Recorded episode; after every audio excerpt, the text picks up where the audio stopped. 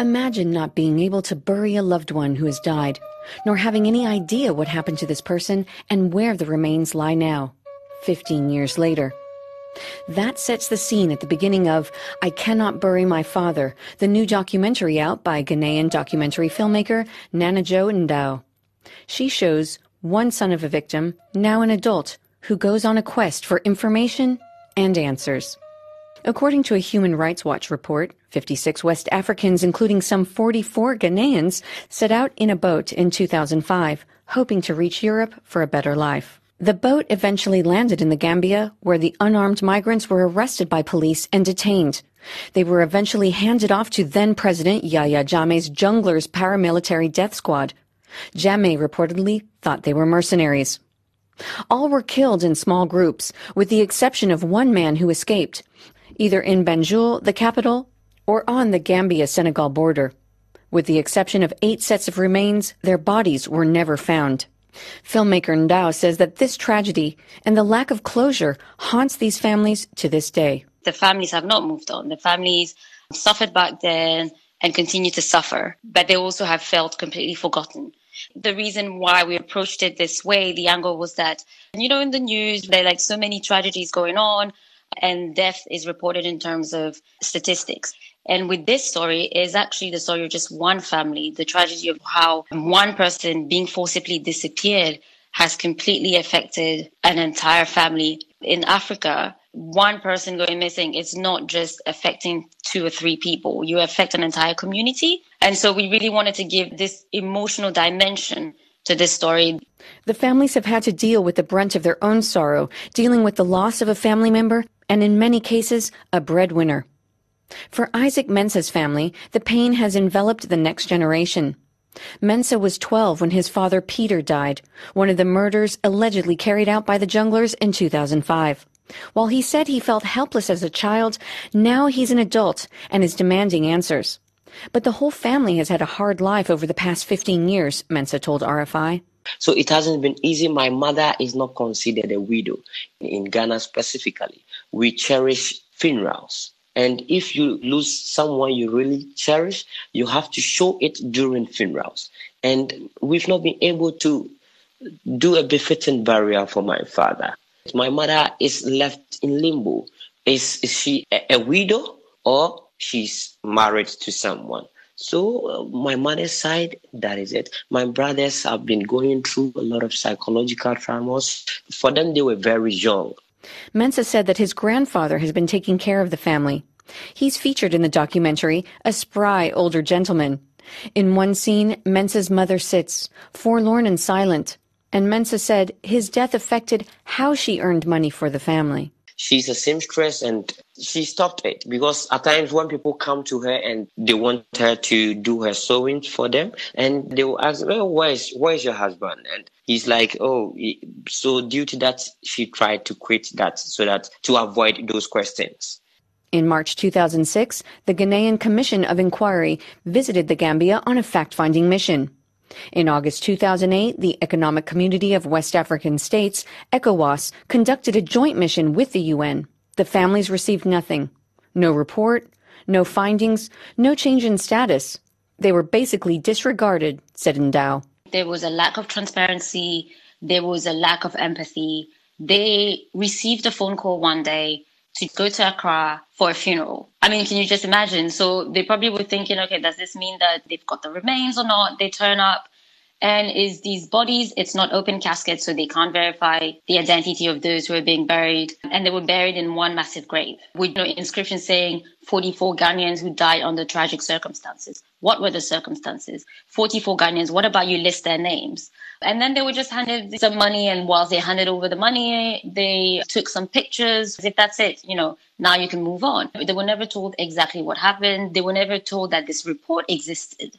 It's as if there was this idea of whilst they're going through all this trauma, they're not even being treated as equals, as human beings. They don't matter.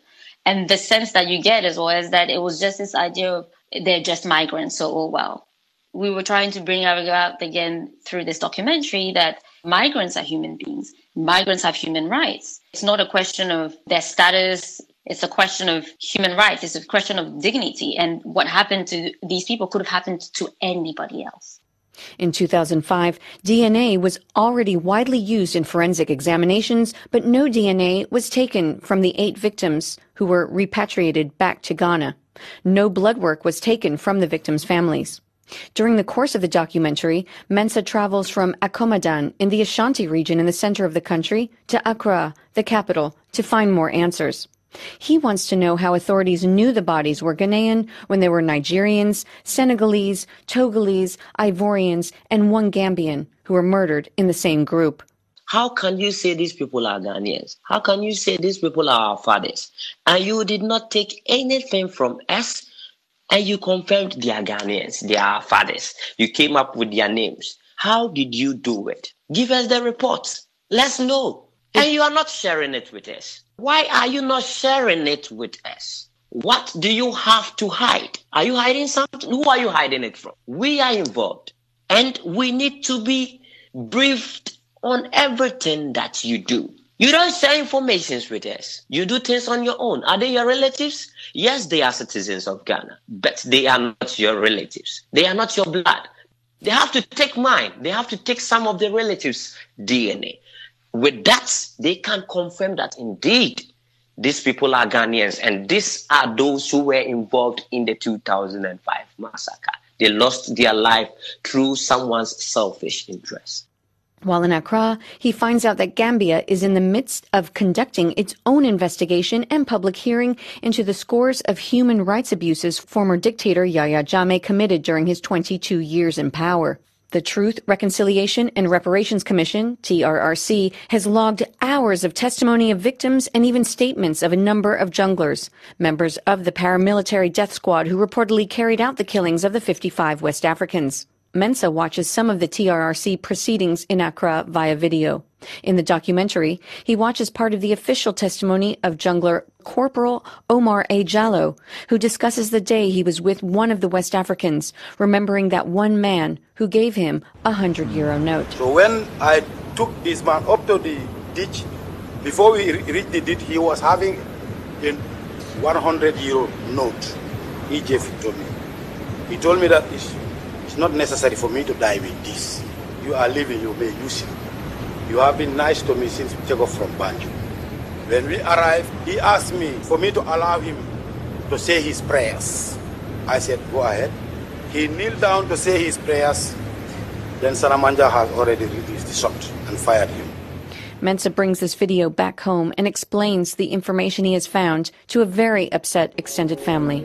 I believe it was my father who was killed after handing over the 100 euro notes. My mother told me she had sewn some money in his trousers. For Mensah and the other families and communities affected by these deaths, part of the anger is directed at the fact that there's information out there that has never been transmitted to them. Ghana has an Access to Information Act and Mensah has applied for documents and reports related to the murders. I wrote to the Foreign Affairs Ministry through the Commonwealth Human Rights Initiative Ghana.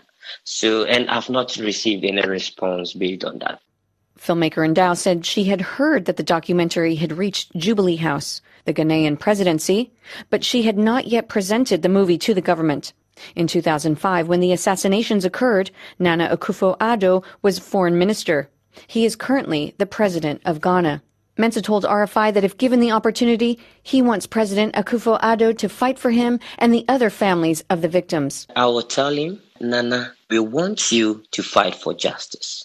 You are a human rights activist. So please, Ghanaians were murdered in 2005 without any tangible reason. And the case was closed just like that. We want you to fight for justice for us. Try the person involved in this case, who is Yahya Jammeh and his accomplices.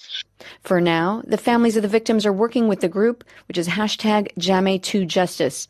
They hope a renewed awareness in the case, as well as new witness statements coming to light, will help them to recover the bones of their loved ones, wherever they are, and bury their dead.